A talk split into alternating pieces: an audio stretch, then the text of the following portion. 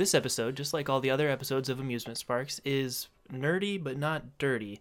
Although, with our topic today, we do reference and recommend a lot of uh, movies and shows and, and things that are not necessarily for all ages. It's not everything is as you know squeaky clean as this podcast is, but I just wanted to give you a heads up about that at the beginning of the episode.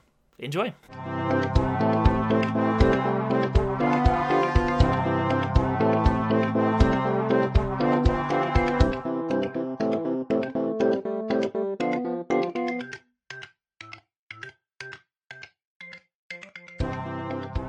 Thanks for tuning in to Amusement Sparks, the theme park design show. I'm your host, Andrew Spawn, and with me today is Jonathan Anslow. How's it going, man? Hey, good. How are you? I'm doing well. I'm, I'm excited about this podcast and this theme park. Can you introduce yourself to our audience, please? Yeah, absolutely. So, I'm a psychologist in Charlotte, North Carolina. I work in a group setting. It's called Southeast Psych. It's a group practice. And there, I co founded an organization with a couple of my friends and colleagues, Ryan Kelly and Megan Connell, called Geeks Like Us. And I do a bit of retro themed streaming on there, a little show called Retronathan. And yeah, I, I also have a an alter ego. I call myself Collector the Hordarian. and I do some streaming of what I call unboxingings because it sounds a little bit more epic that way.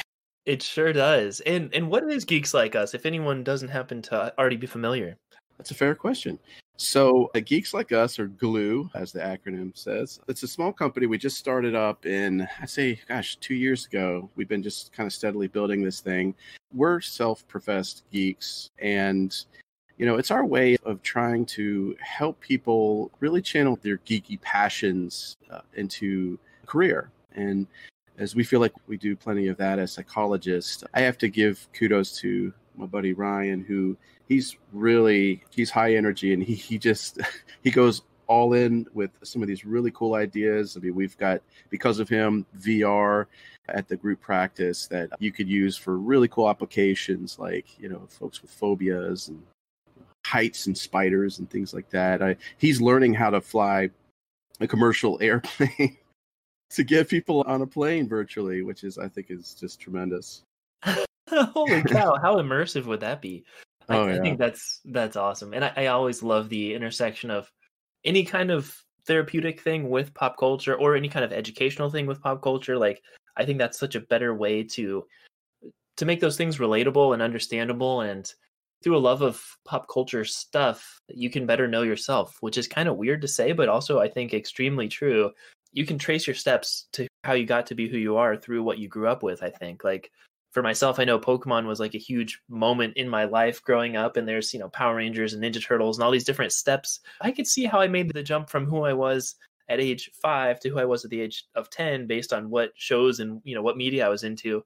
And I could relate to those characters and connecting with a certain person from Dragon Ball Z or whatever was something I kind of called on for my strength or to get me through hard times. It's really cool to see that and to be able to kind of go back in time and tell your autobiography by what shows you were you know obsessed with at the time or what comics you were really into Oh yeah, I agree. I mean, I'm I'm a big uh, fan of just nostalgia. I think when we uh, talked previously, I mentioned my love of the '80s, and you know, from the music to the fashion, the, the movies. It's just a great decade to to grow up in. I mean, I have memories of sneaking into a movie theater to watch Aliens. You know, I was all of 11 when that came out, and was like terrified, but also loving it. From a developmental psychology standpoint, you're forming your identity through those years. You're trying to figure out who you are and what you're all about, and you have a lot of impactful kind of things that happen, you know, uh, in your adolescent years, and I think they really get sort of lodged into your memory, your core of who you are. yeah that's absolutely true and the 80s in particular i think we should maybe do a tangent just about the 80s that'd be nice the pop culture stuff that my dad grew up with he has a few like there was a certain phase where like vhs started re-releasing all these shows from like the 70s like you'd be able to get oh man what's his name? Hong Kong Phooey on vhs like and uh ultraman and like various shows that he Gosh, grew up yeah. with he got on vhs like these box sets. So then when i was a kid i kind of grew up with those things and i inherited a ton of his comic books from him. You can see his cultural touch points from when he was a kid and then those kind of echoed into my childhood. So now i've been keeping all the stuff that i loved as a kid in you know pretty good condition so i can pass it on to my kids someday. And they'll probably think it's super nerdy but still it, it is cool to be able to see those cultural relics of uh, a previous generation and kind of what they went through. Part of the challenge is to have somebody see it through your eyes. Like why is it meaningful to you and I think that's part of the challenge as a parent. Yeah, I, I, have been able to wrangle my daughter to watch some '80s classics, and uh, just recently, for instance, we saw one of my all-time favorites, "Better Off Dead." Just uh, a, a corny, weird, fun time which is like a good description for the 80s in general. Very true. And like retroactively thinking back to the 80s, a lot of people have maybe not rose tinted glasses, but maybe neon tinted glasses about that time period. we remember it like a caricature of that time period, but yeah, it's still a really cool caricature. You know, yeah. you can always go back to the films and see what it was actually like in the 80s, you know, where not everything looks just like Tron. but yeah, there's definitely an 80s aesthetic for sure. And I think it'd be so cool to be able to turn that into a theme park and be able to kind of walk back in time into this maybe hyper stylized reflection of what the 80s actually was. Oh, for sure. That would be amazing. I'm excited to get into this one. I think it'll be really fun.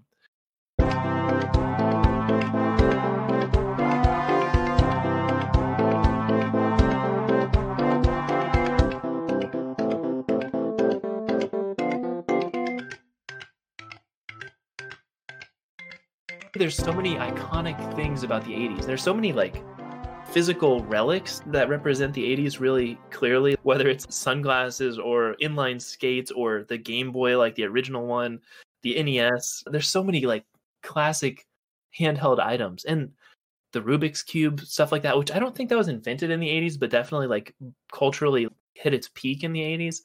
Well, heck, it, they even had a Rubik's Cube cartoon in the 80s. Underscore how popular that little toy was. Oh, man. Yeah, those cartoons, like that one and the, the Pac Man cartoon, where it's just like they're just making up something that kind of looks like the box. Sometimes they really hit it out of the park. Like, look at something like Dungeons and Dragons. That was a really cool show. Yeah. Yeah. Yeah. Absolutely. Awesome. Recently, there was uh, a car commercial that it was a live action reproduction of the Dungeons and Dragons cartoon. It was freaking amazing. wow, that sounds really cool.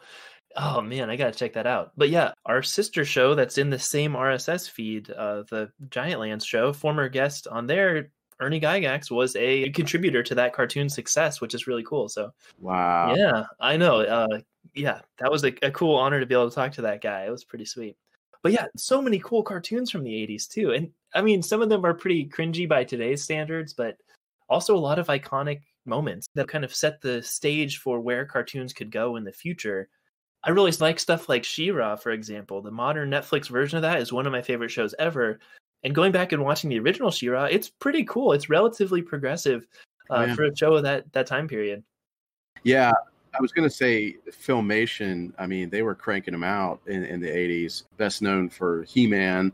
I would love to have been a fly on the wall in these executive meetings where they're pitching, you know, toys and then they're trying to cobble together and get some show to promote those toys.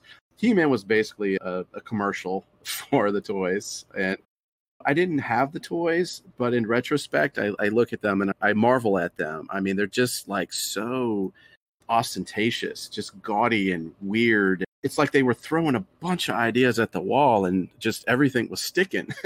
hey, let's do an elephant man or a guy made out of moss or, you know, a guy that rams things. Uh, what do you want to call him? Ram man? Sure, let's go with it. yeah, I love that. Stuff like that in Transformers and G.I. Joe where it's like they're just squeezing them out and they might be kind of weird compared to all the others but that's going to be some kids favorite. But yeah that's so, so fun. And honestly i don't mind entertainment that's kind of like an advertisement like that. Like i know that maybe it's not as educational as a lot of cartoons could be um, but it does kind of encourage your imagination. You know if you watch the show and and he-man is doing whatever cool thing you're going to try to go replicate that in your sandbox or out in the woods or whatever with your he-man figure. Right. And, yeah i don't know I readily admit I'm a sucker for marketing, and this is kind of 80s related, but you know, one thing that comes to mind. So I think it was the New Belgium Brewery that put out what is it called? Anyways, it was an 80s theme. You know, it has a a graphic on there with a skeleton with like these red sunglasses and it's all neon and you know triangle shapes and whatever and of course i bought it and you know the beer was fine but i mean i just love the look of the can I'm the same thing. I fall for packaging all the time, and we got a beer for the same reason. Like the packaging just caught the eye, caught the eye for sure. It was Laser Snake from Three Floyd Brewing. so 80s. and uh, it looks super crazy in 80s, and it's like a cobra, and it's shooting lasers out, and like. Oh my god! But I'm like, I have to buy this. I didn't particularly care for it, but but the can alone was was worth the purchase.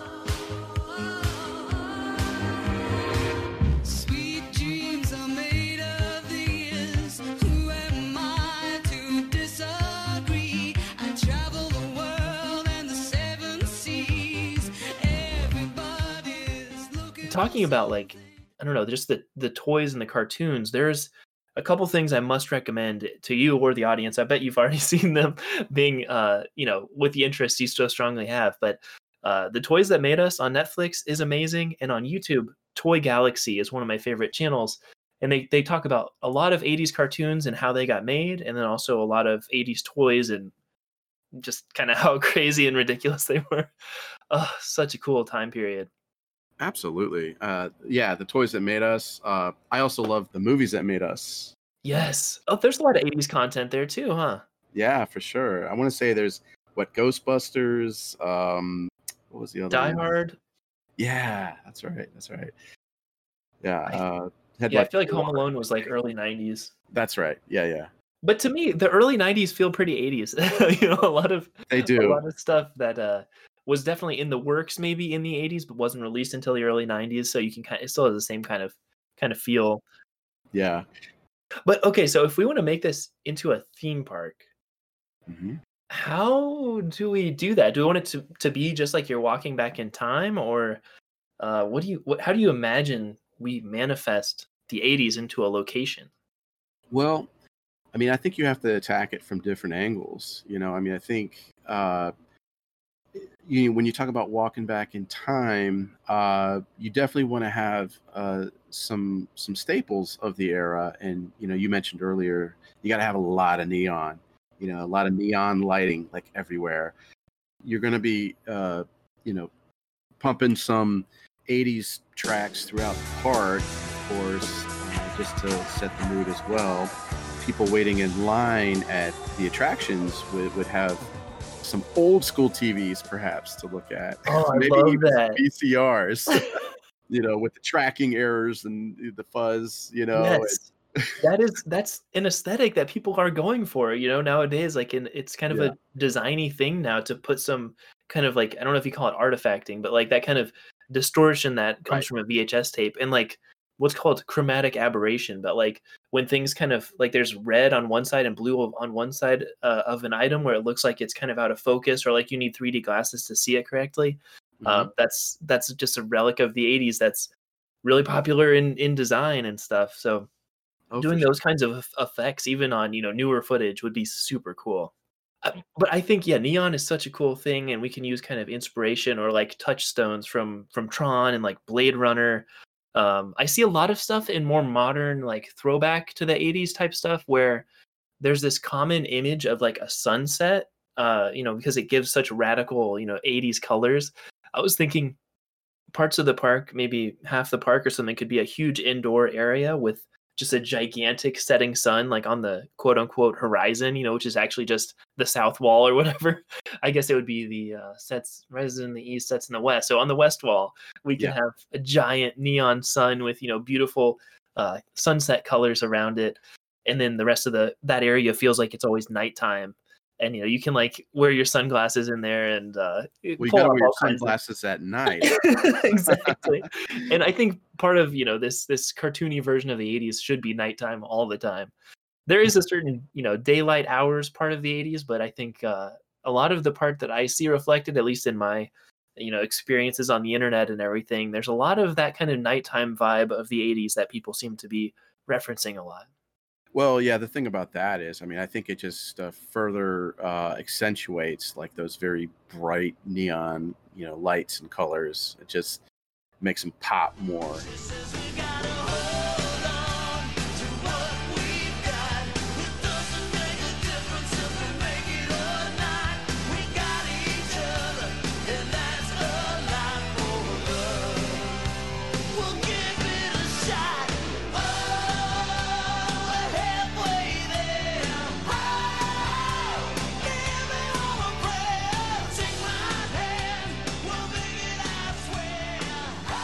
Kind of a, um, I think, a, a, touchstone of the '80s uh, to have like kids hopping on bikes and just going on adventures. Oh, you know, it's man. like, hey, yeah, I'm I'm going out, mom, dad, see you later, and coming back when you know the the the street lights come on.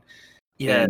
uh, so it's like I, I wonder if that could be a component of the park, you know, where you just have like these old school looking bikes with their cards in the spokes or you know giant flags or whatever and just ride. I love that, and yeah, that that harkens like it. It's that kind of Goonies vibe, kind of Stranger, Stranger Things, Things, ET. Yeah. yeah, like all that that stuff can be represented there. I love the idea though of of the freedom of just kind of hopping on a bike and and going out and you know you can kind of forget about your your smartphone and uh, just go on an adventure. I, I love that. So it makes me think of when I was a kid. Uh, there was a, a 7-Eleven about a mm, I'd say about a mile away or so. And uh, on the way there, there's like some some woods, and uh, you know we'd we'd uh, ride our bikes through the woods, and then of course kids tell stories, and they say, oh, you know, there's this homeless person that lives in the woods and and he killed somebody once and you know just just to heighten that sense of, of danger and you know so uh and gosh i mean we rode our bikes like next to like busy highways. well, not highways, but like you know, main thoroughfares. You know. Man, that was the eighties. Friends, yeah, my friends and I used to do all kinds of weird, dangerous stuff, but it's just I don't know. It's just part of being a dumb kid. I think it was just a different uh frame of mind. You know, I, I think yeah, uh, parents were just kind of like, yeah, just get out of our hair and go explore, do your thing, hang out with your friends, and uh, you know, nowadays it's kind of like uh, I am directly responsible for you. I need to know where you are. I got GPS tracking on you, and yeah, and I don't know if it's a that the culture has gotten scarier or just we know more about the scary stuff, but like yeah, definitely seems like a different time period. Like back then it felt like most people were pretty invincible as kids. Like what's what's the worst that can happen? You fall down and scrape your knee, boo hoo. But mm-hmm. now it's I don't know. There's still a lot of people to be scared of these days, I guess. Well, speaking of the horrors that are out there, um, you know, it just made me think of, uh, you know, so certainly part of the 80s uh, is 80s horror. And you had some uh, iconic 80s uh, baddies that came to light uh, during that time. You know, yeah. Jason Voorhees and uh, Freddy Krueger. Um, I think uh little Chucky yeah. 80s so michael myers. I was thinking like around like uh, you know halloween you know you can get those guys sort of roaming the park and scaring the bejesus out of people. Yeah we could even have a part of the park that's kind of just like all the bad guys are there like so then you know little kids don't accidentally wander over that way but that's where all of those like slasher movie guys are and that's where castle Grayskull is from he-man and there you go.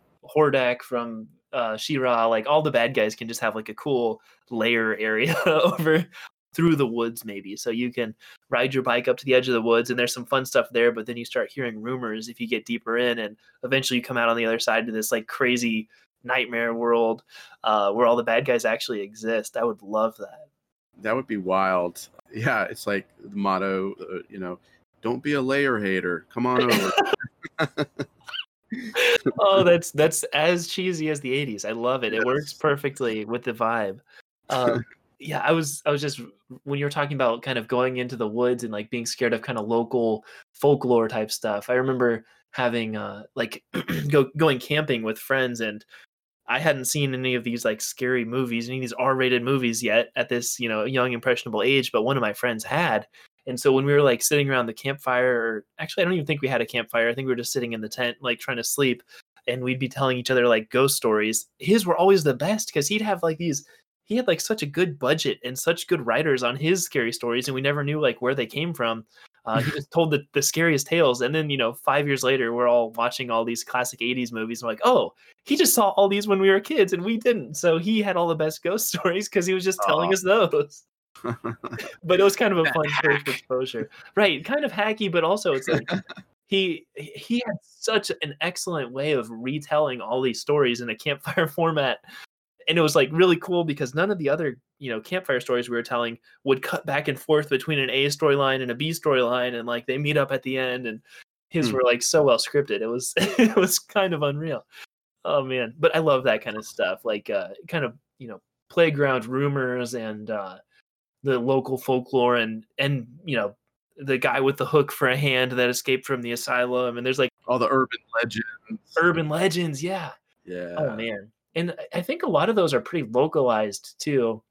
So everyone's experience with those is a little bit different, but I think a lot of them come from the same the same places.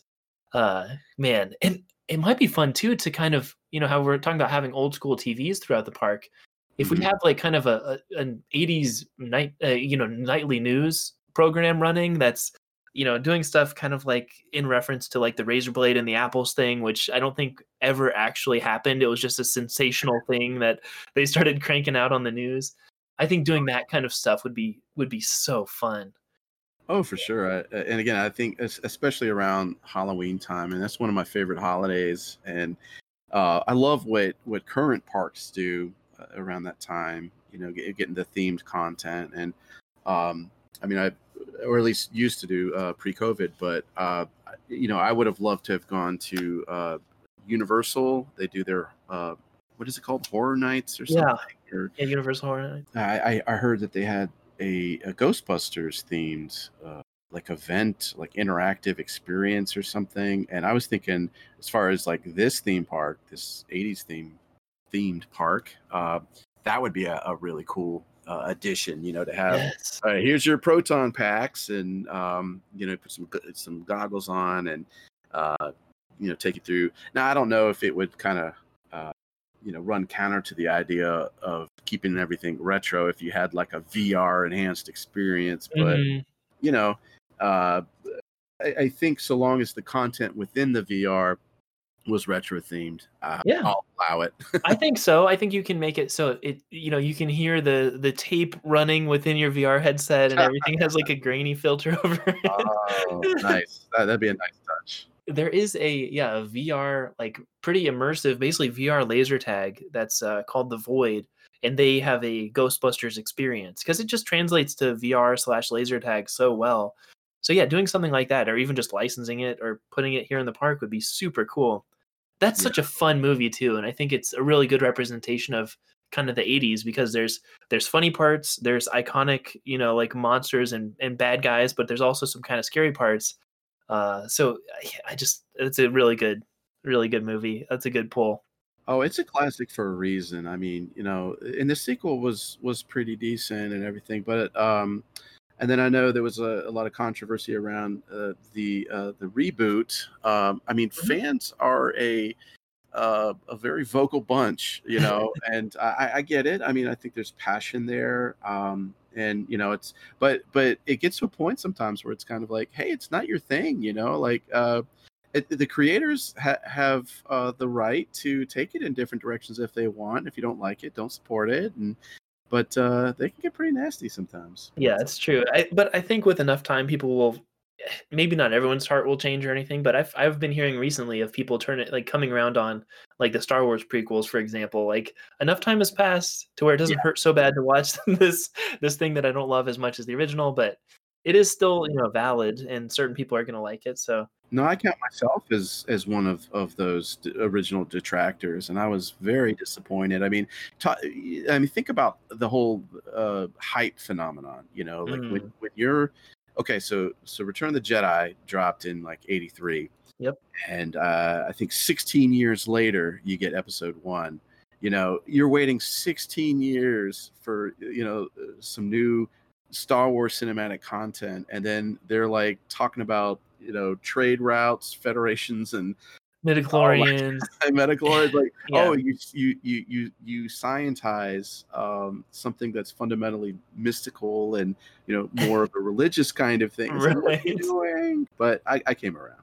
Yeah, but I mean the the Ghostbusters reboot didn't invalidate any of the canon from before at all. You know, it's it's like a just a different dimension or whatever, a different uh, take on the franchise. yeah Yeah, so it's interesting, but I mean, it does allow more people to see themselves as a Ghostbuster. You know, which it is supposed to be a franchise in universe. So it, I don't know, they could have explained it that way, but they went a different route with it. But uh, I for Right. one really liked the reboot. I thought it was it was pretty cool. I've got some of the pop vinyls from from that film.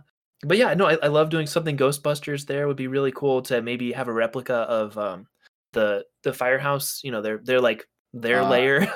yes and you could like slide down the the pole and see Yes. the ecto one up close take photos uh, and maybe was that's great. you know how we explain the the storyline or or something like how the the lair you know like it doesn't really make sense like it makes sense if Right. um let's say uh michael myers exists in the same reality as the goonies but then why would skeletor be there? It's like well maybe skeletor is a ghost and you know uh, the epa just like in ghostbusters didn't believe that there was actual ghosts in this containment unit so they shut it down and all the ghosts got out and that's where that's where skeletor is and that's how we can explain maybe some of these uh, crazy things that are going on in this 80s world is eh you know it's it's the 80s and uh, the ghosts have been set loose Well, the '80s is just kind of like, yeah, just go with it. Um, I, you just remind, you know, you reminded me of uh, something I used to pine for when I was a kid. You know, I used to wonder, well, like, couldn't there just be like a cartoon that had all the cartoon characters, and you know, you had like, you know, TMNT like joining up with the Transformers, uh, you know, and Star Wars, and I, I just like to me that sounded like an amazing idea. And you, of course, little old me, uh, child version of me wasn't thinking about all the legal trademarks and what have you. I just, you know, I just thought it'd be cool. And then, you, and then you get something like Ready Player One.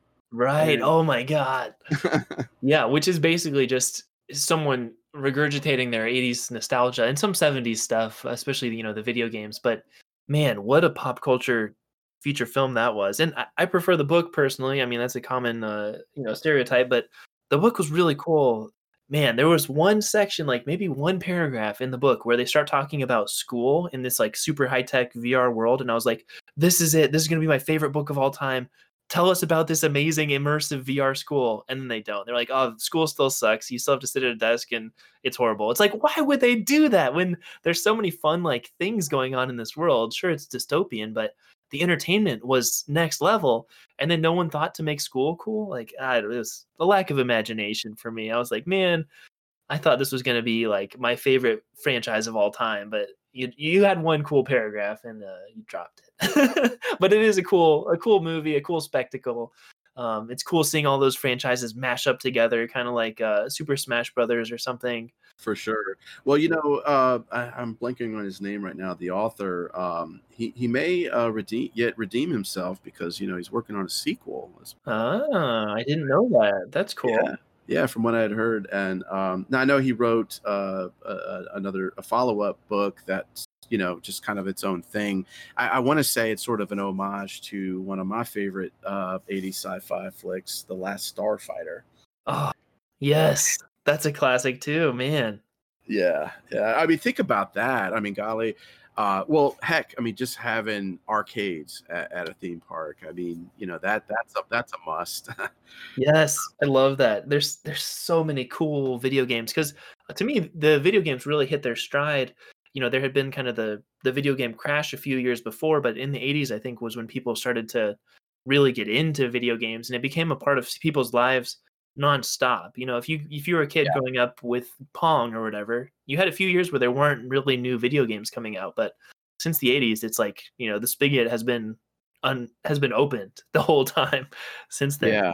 Well, imagine this, uh, circling back to the last Starfighter and tying it into the video game. So, as, as you know, you know you had to, you know, they the aliens were intergalactic aliens are, are searching for their next, uh, you know, ace pilot uh, through this video game, and uh, so the experience at the park could be that they actually have a mock-up of that game that you can play, and if you get a, a certain score uh, it, you know, things kind of open up behind it. Somebody escorts you down, like on a uh, you know little uh, moving path, and they give you like a helmet, and then you get into like a VR kind of Last Starfighter experience. Oh man, that is amazing. I love that.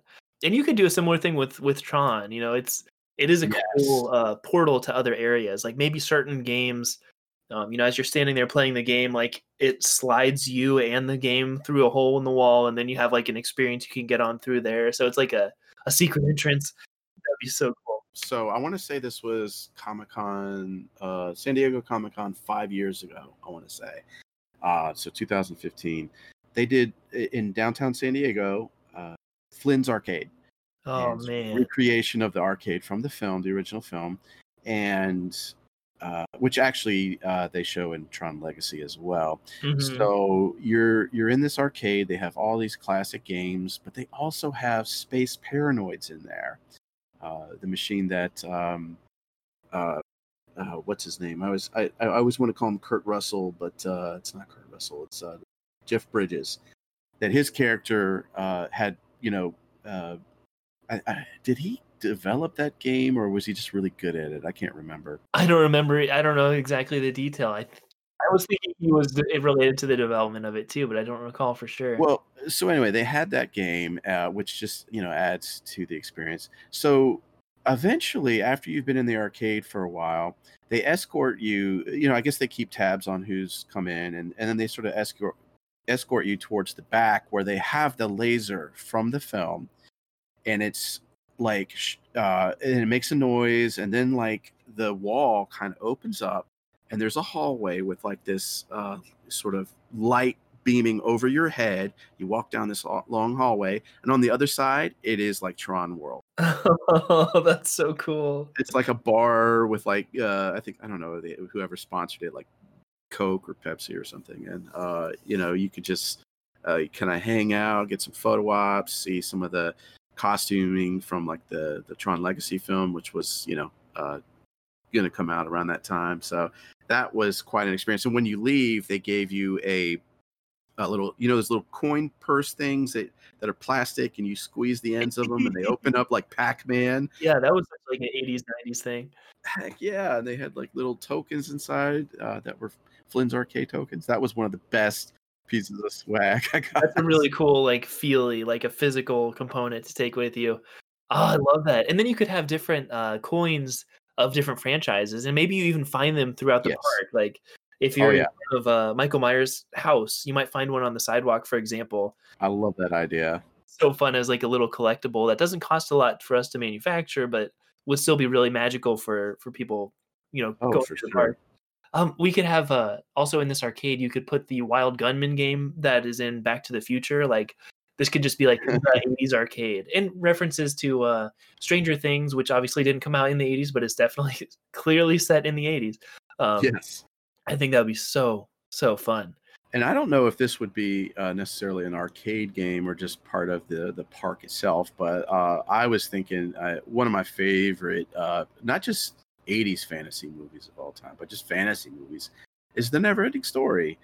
Any kid that was a fan of that movie, I don't know what kid would not have wanted, you know, to have that experience of of being on Falkor and and just riding through the sky and you know, uh, giving bullies their their comeuppance. And you know, it, it just was such a cool scene, redemptive scene in the movie, and um, like I, I would love to relive that in, in this park. That'd be cool. And and then if that's a, a ride or an attraction that's running 24 7, it's literally the never ending story ride. that's dumb. But hey, it's the 80s. We're allowed to be cheesy, right? For sure, it's, it's a mandate. Actually, you know, gotta, it's it's a requirement.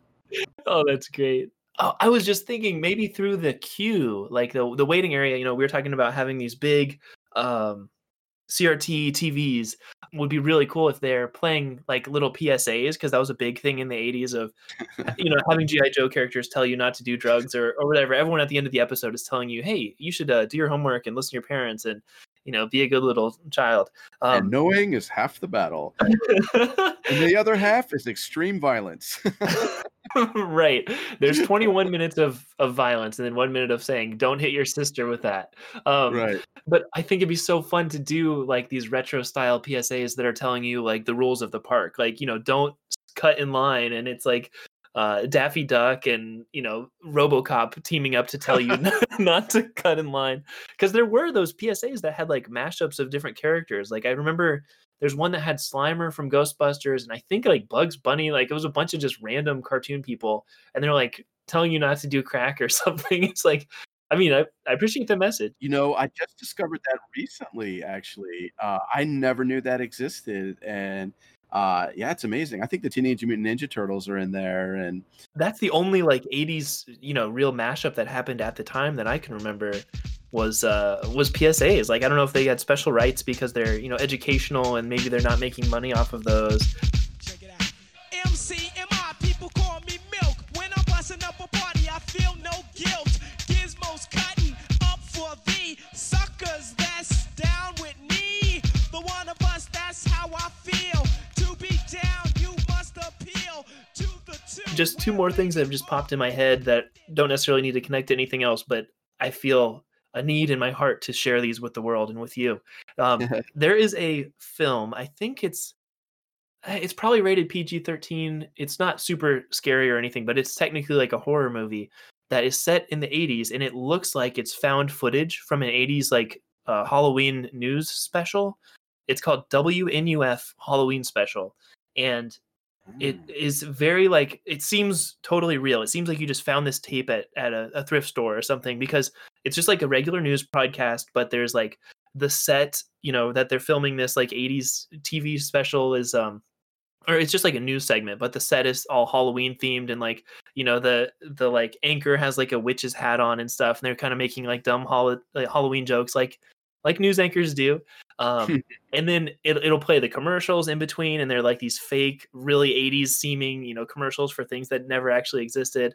And then during boring parts, it'll just fast forward for you and then eventually you get to this point where something scary actually starts happening like they have a reporter who's on site at this you know this house where supposedly someone was murdered and so he goes in to investigate it and then it actually turns into like an actual horror movie like it's at least wow. half the movie is just like you're watching just 80s news and then it turns into an actual like it's pretty cool so i wow. have to have to say that is a really cool thing and i don't know how we would reference that we could maybe just play it on some of the tvs throughout uh, here's here's something that kind of ties into what to what you're saying. It's pre- pretty similar concept, but um, so uh, we were talking about all the baddies from the 80s as well, the horror elements, uh, and one horror movie to come out of the 80s, which is considered one of the better werewolf movies, is The Howling. Uh, and at the end of that movie, I mean, okay, it's it's a movie from like 1980, so you know that's like a 40 year old spoiler, but uh, you see, uh, there's a newscaster that uh, has a transformation into a werewolf mm. at the end there. So you know, I have never seen The Howling. I've never even heard of it, but I love werewolves and I love the '80s. I got to check this oh, out. You've got to check it out. It's it's a tremendous movie, and of course, you've got to see an American Werewolf in London. If you yes, that, that's one of my favorite werewolf movies. Best transformation ever. I really yeah. need a good GIF of that. If anyone has it, send it to me, please, because I have gotten to the point where literally I'll text my friends and I'll just put like bracket insert an American Werewolf in London transformation sequence here bracket because I just uh, the GIF would be so perfect for what we're talking about. Oh, um, oh, that's awesome. I, I do say GIF and GIF. You caught me right there. I'm so sorry, everybody, but they're both acceptable to me. So um, I think um, so. Yeah. also, Teen Wolf, man, that's a that's a oh. another good '80s one. Oh, that's a great one. Yeah, uh, Michael J. Fox in his prime. I mean, gosh, he was killing it. You know, just uh, Back to the Future, one of the most iconic movies of all time, in my opinion, and super '80s feeling too. And uh, I know they, you know, travel to different time periods, of course, but yeah, you know, the '80s, uh, we could definitely have references to that, and maybe even attractions where you get on uh, in the DeLorean and it takes you to, you know, an area that's like maybe a small ride, like one roller coaster that's set in the future, or one little experience that's set in the old west, but it's like the whole park is still in the 80s. There's just these little time travel areas. Oh, and we can even just connect. We can put this park right next to our uh, Back to the Future theme park, which we designed uh, in the past. Yes. And oh my gosh, we could even connect this to an upcoming episode for uh, October 12th. We're going to have a Universal Monsters uh, theme park, so we can connect to the Oh. werewolf. There's a werewolf overlap, and there's a Back to the Future overlap. Oh, I. Yes, we're getting to the point of uh, where everything is a theme park on amusement parks. All connected. We're getting critical mass. Yeah. Well, you mentioned uh, the Universal Monsters, and of course, that made me think of the Monster Squad. Uh, that movie is it's basically like the Goonies meets the Universal Monsters, right? I yeah, mean, yeah, you're right. Talk about a cool like mashup. That's you know super 80s.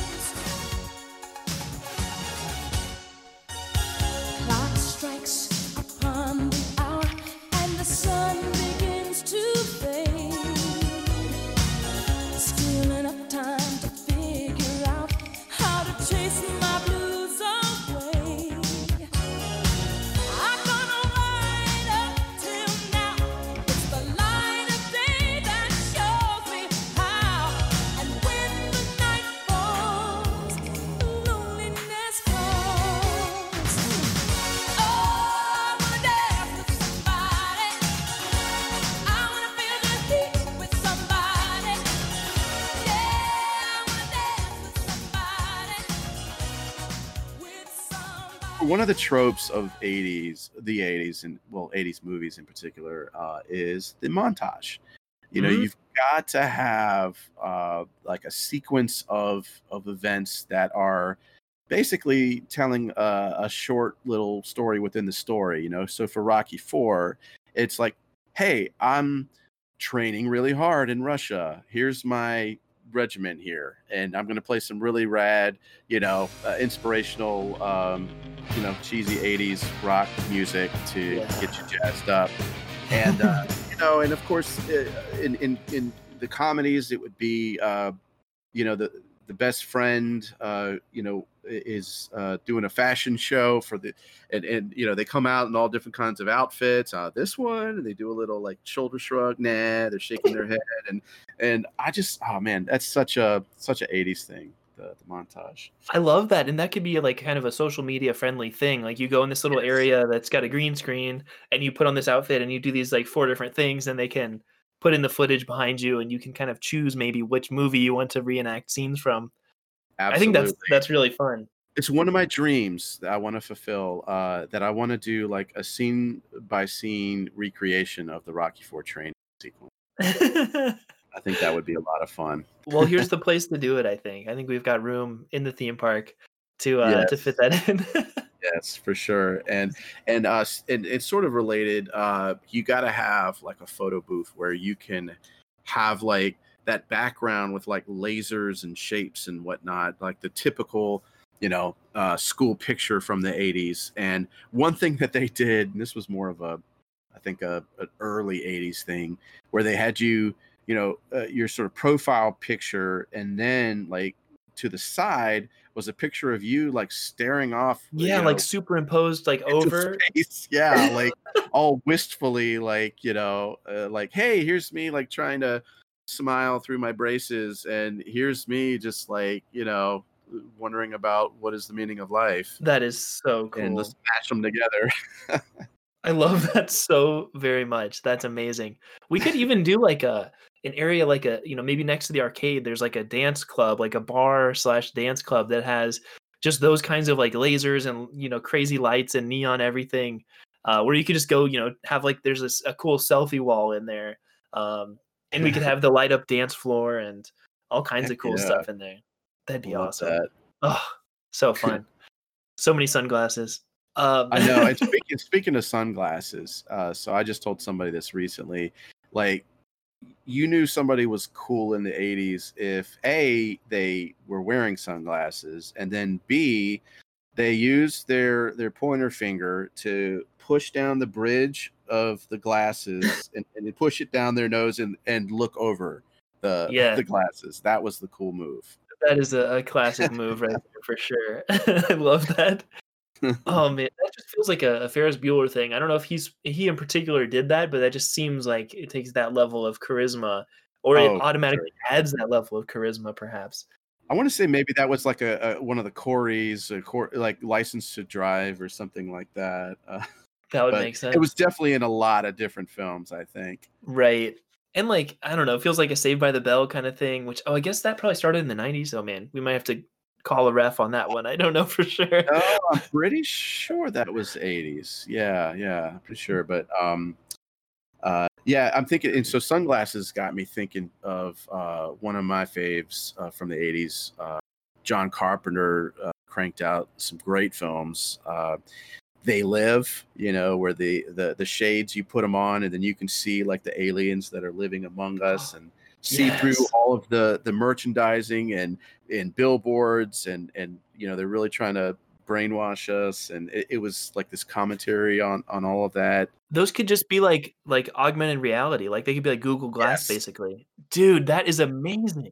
Yeah, and you'd have to find like uh you know the aliens in the park, or in the, maybe you could make a little game out of it or something. But that would That- be so cool. Is fascinating, and you could use that in the Ghostbusters area. There's so many cool areas you can use that. Man, that can connect you into the Tron universe.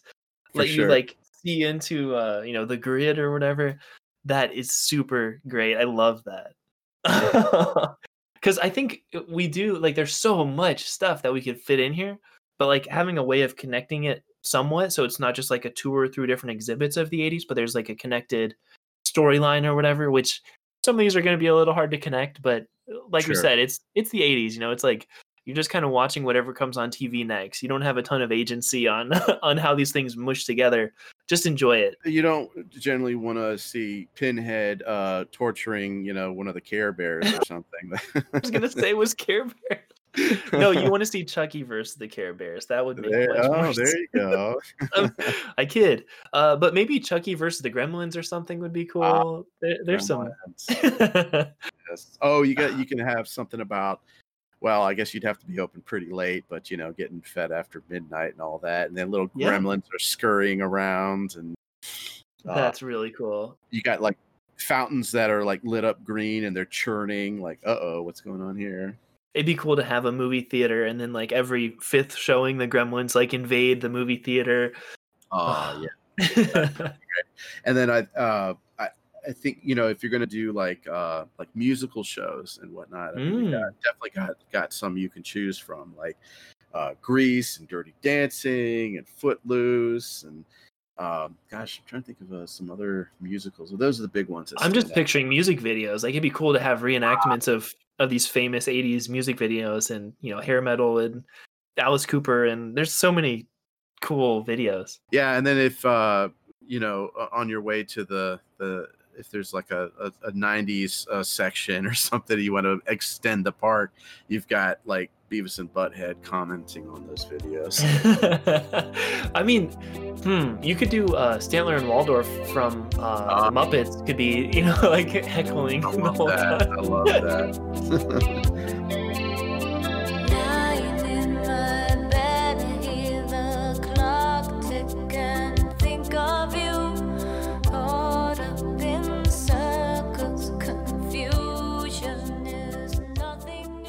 Oh, and of course with the refreshments, uh, you've got to have Crystal Pepsi and uh, New Coke. Oh, Have an ecto cooler from Hi-C. Oh my god. Heck yeah, and like Kool-Aid. Uh, or some other you know like old school kool-aid flavors that uh you know kind of went by the wayside Something that has fully cemented this in my head is so in my head, Halloween and the 80s are totally combined. And I think it's because of all the great horror films that happened in that era. But also this dang podcast called Purple Stuff Podcast, which I am obsessed with. It's it's so 80s and then there's a lot of horror stuff in there and then there's like some pro wrestling, but that is pretty much it. Like it's a great podcast of just reminiscing and like obsessing over the details of cool like goofy 80s stuff. But oh i uh, love it i think on one uh this was i, I followed Dinosaur Dracula and uh, there was one where he had uh an original can of like spider-man you know uh spaghettios or something. And th- those guys are they're really fun and they just super love the 80s and they will like drive like 50 miles to go do some goofy thing or or you know track down some odd item. It's it's really cool. It's a i'd recommend that podcast for sure For sure, and I, I- think it's because of them actually that I got into the tradition of doing essentially uh, year after year now. I mean, I, I try to extend it out and do two months of, of Halloween. So I'll Mhm. bust bust out like you know Halloween or you know scary horror themed video games and movies and um, you know books and read to the kids and you know just uh, I just love Halloween. You know, It's yeah, uh, that show's definitely rekindled my love for Halloween big time. Like I don't necessarily dress up, but like we do decorate a lot and like I really think about Halloween a lot and watch the movies and I just started building a uh, a Lego Halloween like a little town, like little suburban town where I'm going to add one more building per year to it. Um, but yeah, it just I freaking man, it's so cool. Halloween is so cool, especially with that 80s flair to it. Uh, and purple stuff is where that lives to me for me. Oh, absolutely. And there, there's this other uh, uh, guy that comes to mind, or he, he uh, I don't know if he's active as much on it anymore, but he ran a website called I Mockery. Uh, His name's Roger something or other. I can't. I'm, I'm terrible with names, but um, uh, there was some. He's actually a bit of a coder, and um, actually he's working on a cyanide and happiness game right now oh, uh, but uh, he uh, he made this game where it was gosh like you take two of the most peripheral like star wars characters that you could imagine. I want to say like the walrus guy ponda baba and like somebody and, and oh and um uh porkins. It's like Wow. porkins and baba and they're like holding hands and it's like atari 2600 graphics and you got to get them through like a haunted house. It is so silly. I love it. Hilarious. Oh, that's great, man. That's really fun. So, I mean, this place just kind of feels like a mashup of of you know char- characters that were famous and also maybe some that were infamous or some that people just like had a cult following of. But I think it's just so fun to be able to kind of just play in this playground. Like, uh, Mhm. I think, like I said on the maybe last episode before this, it's kind of like you're just dumping out a bunch of action figures and you get to just set them up into whatever storyline you want. So there doesn't have to be a, a permanent canon that, of what happened.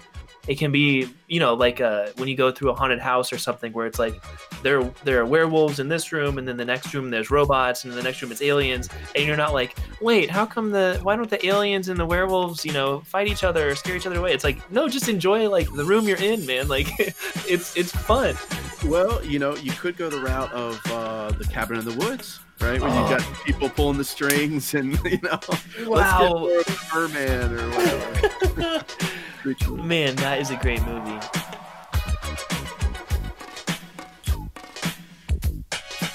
It's like a jungle sometimes. It makes me wonder how I keep from going under. It's like a jungle sometimes. It makes me wonder how I keep from going under. with refreshments and food like one ma- major request that i would have i used to love these as a kid they had these hot dogs called frankenstuff and they were hollowed out and they had chili on the inside and or they had ones that had cheese on the inside too and they were Wow. the best. they were so good So it's like a molded meat tube you're talking about.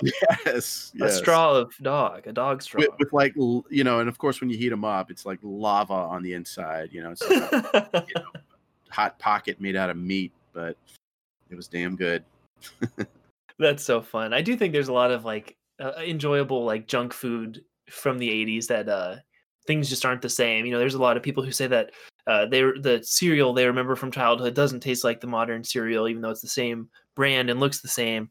So maybe we could have some kind of throwback uh flavors throughout the park of of different foods and things that might have been, you know, made differently back then. We could try to recreate those those uh formulas.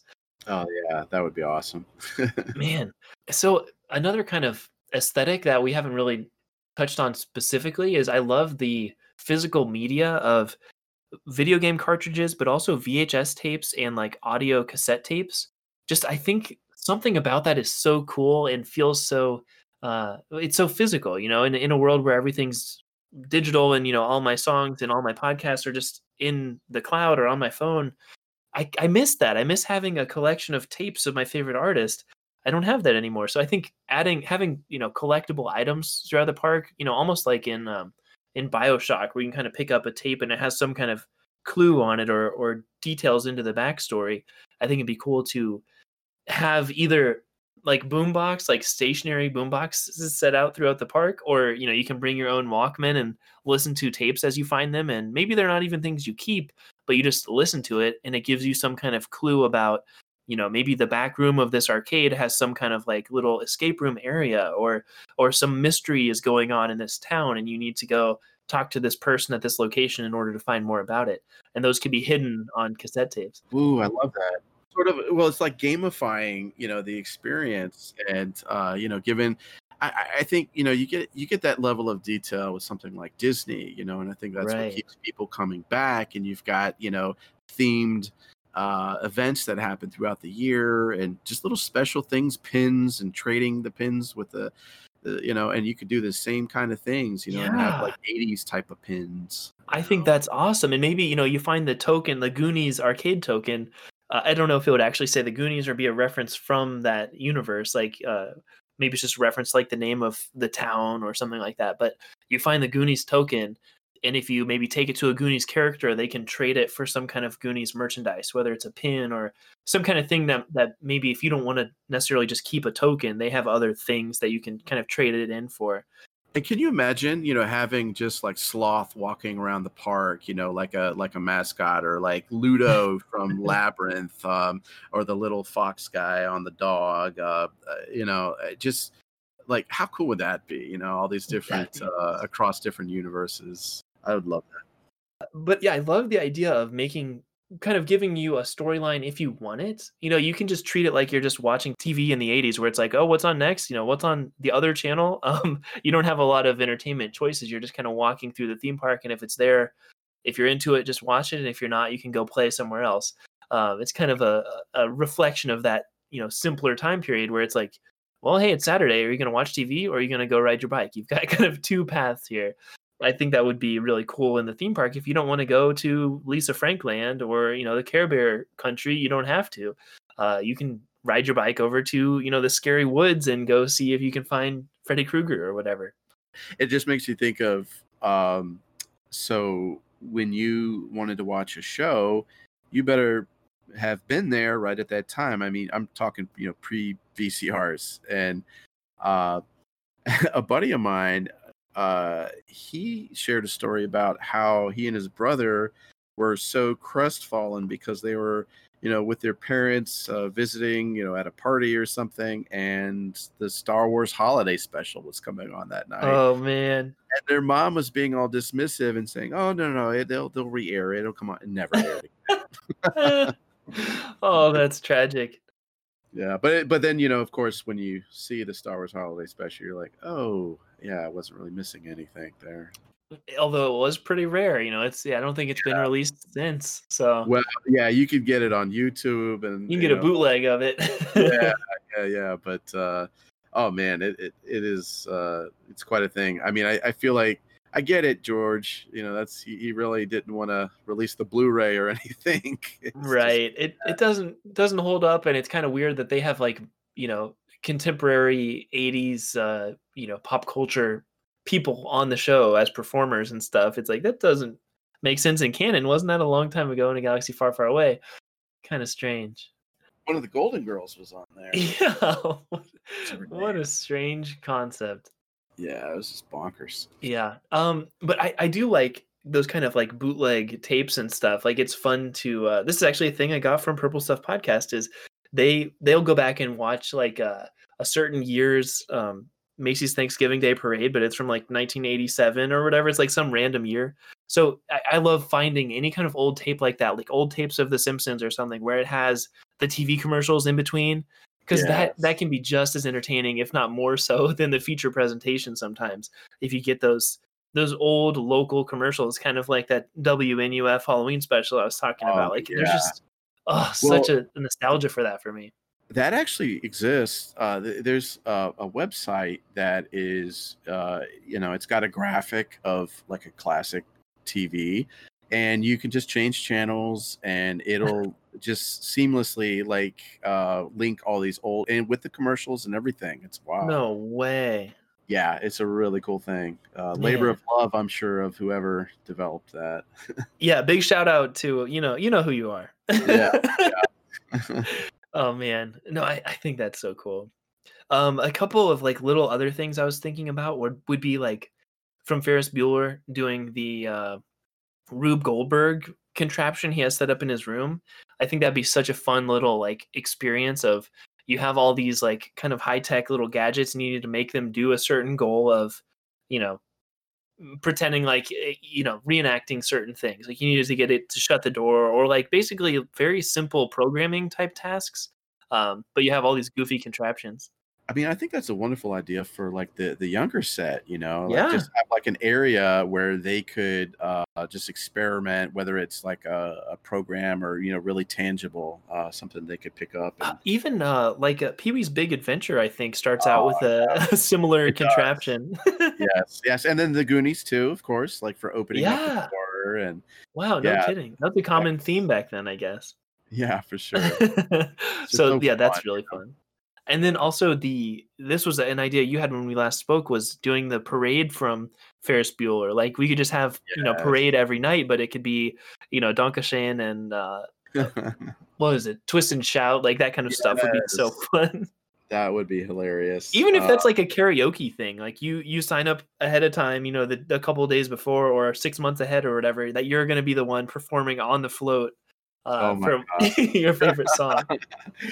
Yeah, or like you know, uh, if it was your birthday or something, like they you Mm. could be on the float, just kind of enjoying it from there. That'd be great. Or or like you know, in the, in the parade, of course, you've got the DeLorean, you've got the Ecto One, oh you know, all the iconic cars, vehicles. You know, KITT from Knight Rider. KITT, Yeah, remember remember that that Walmart commercial where they were all going to the Walmart pickup or whatever. Yes. Yeah, I I, think that was like the Mystery Machine and like the uh the, the the jeep from Jurassic Park, although that's a little bit later, but we'll we'll accept it. We'll allow we it. could put the A Team van. yeah, One of my best friends, uh, when he got married, they they drove off in a replica of the uh, Jurassic Park Jeep. it was amazingly detailed. It was so That's cool. Love Shout out to Zach if you're out there. Man, good stuff. Uh, but yeah, there's there's so much more we could touch on. Of course, like the '80s was a pretty long time, honestly, that people have been pining for ever since, and creating new content that harkens back to. So it'd be pretty much impossible to uh, properly cover everything. Like I think this park might deserve a sequel at some point where we could, uh, you know, dive deeper into it. But I think just being able to dive into this swimming pool and play around would be so much fun. Absolutely. I mean, it's just such a distinctive decade, you know. It, it and, it has, you know, uh, so many of these touchstones that we've mentioned, you know, that just really, it, I mean, and yeah, I get it. Like with nostalgia and rose-colored glasses, and we might look back, and you know, obviously not everything was awesome, uh, but uh, it, it it did have a lot of things to like, you know, in terms of the pop culture and the entertainment that you know is cranking out. Yeah, and I mean, if if you hang on to the things that mean a lot to you and the things that you remember as positive parts of your childhood and keep those and kind of forget the rest, then I think that is a somewhat healthy form of progress. You're not necessarily like repressing anything, but you're just like, you know, I don't really remember that. Um, it didn't, it wasn't positive for me, so I don't keep it.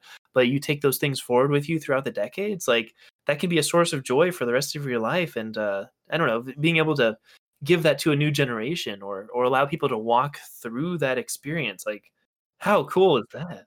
Yeah, well, like so uh, with um, people with dementia, um, there have been uh, some breakthroughs with music therapy, and this is why they they you know uh, put on you know the music from when they were in their twenties. Uh, yeah, long term memory is the thing that's most uh, form of memory that's most resistant to fading. Uh, and then you just have these positive associations. Maybe your first dance, your first kiss, um, just uh, falling in love with an artist or a, a song for the first time, hearing it and feeling joy, feeling that little tingling sensation. I mean, that really unlocks, you know, a big part of who you are. Yeah, absolutely. Like that is such a when a song comes on and you just love it. Like personally, walking on Gro- broken glass, um, that song I love for some reason. Whenever I hear it, I, I weirdly I've heard it like in a dance club multiple times. Come on, and I'm like, no way, nobody even knows this song, but this is my song, and it it takes me back and it reminds me of growing up in my mom's like aerobic studio, and like it's just so cool when you have those those sensations. Uh, they can remind you of of you know good times from your past. It's so fun.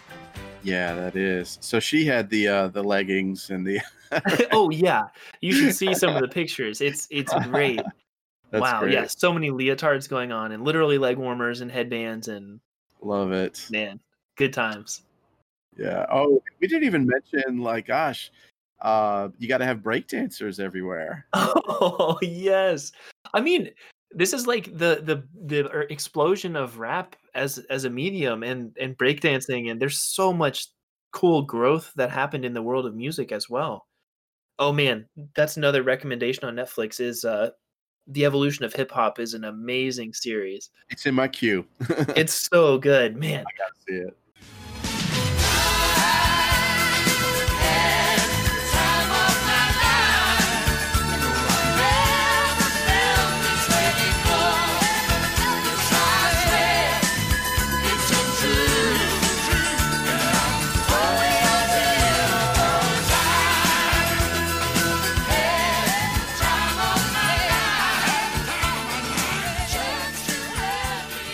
Jonathan, thank you so much for being on this show. This was a lot of fun, and I really appreciate you having me on the show.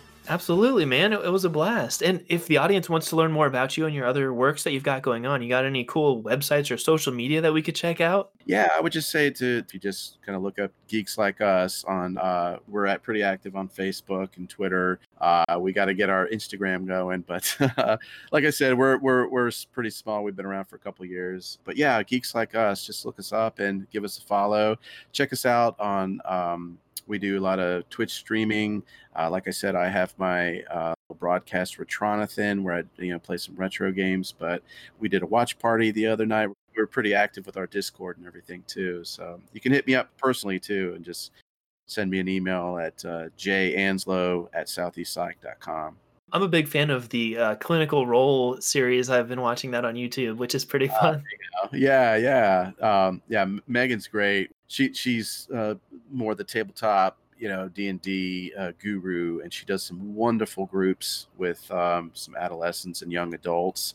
I just find that concept of using fantasy and like uh, D and D to work through uh, psychological issues. I think that's just amazing. I mean, we should never forget how to play, no matter how old we are. Wow. You know, it's not just important for kids to work through stuff and play. It's important for us as adults. Absolutely. And and they say, you know, video games are like the empathy machine. But I think tabletop can be even better, especially, you know, if there's a professionally trained therapist at the table, then uh, if you get into like a sticky situation or you don't know how to act, you have guidance at the table. Man, what a what a form of therapy that would be. That's so cool. Yeah, it's like uh, I guess the, uh, the the therapy version of a dungeon master. What what amazing guidance that is. That's so cool. But yeah, again, thank you so much for being on. Thanks everybody for listening. Um, Amusement Sparks is coming up on uh, our four year anniversary, so uh, expect a couple changes going on then, which is exciting. Good changes for the better. We'll be more active on social media starting then, and a couple of new things you might notice as well. So thanks for thanks for supporting the show for so long, and we are on social media as Amusement Sparks.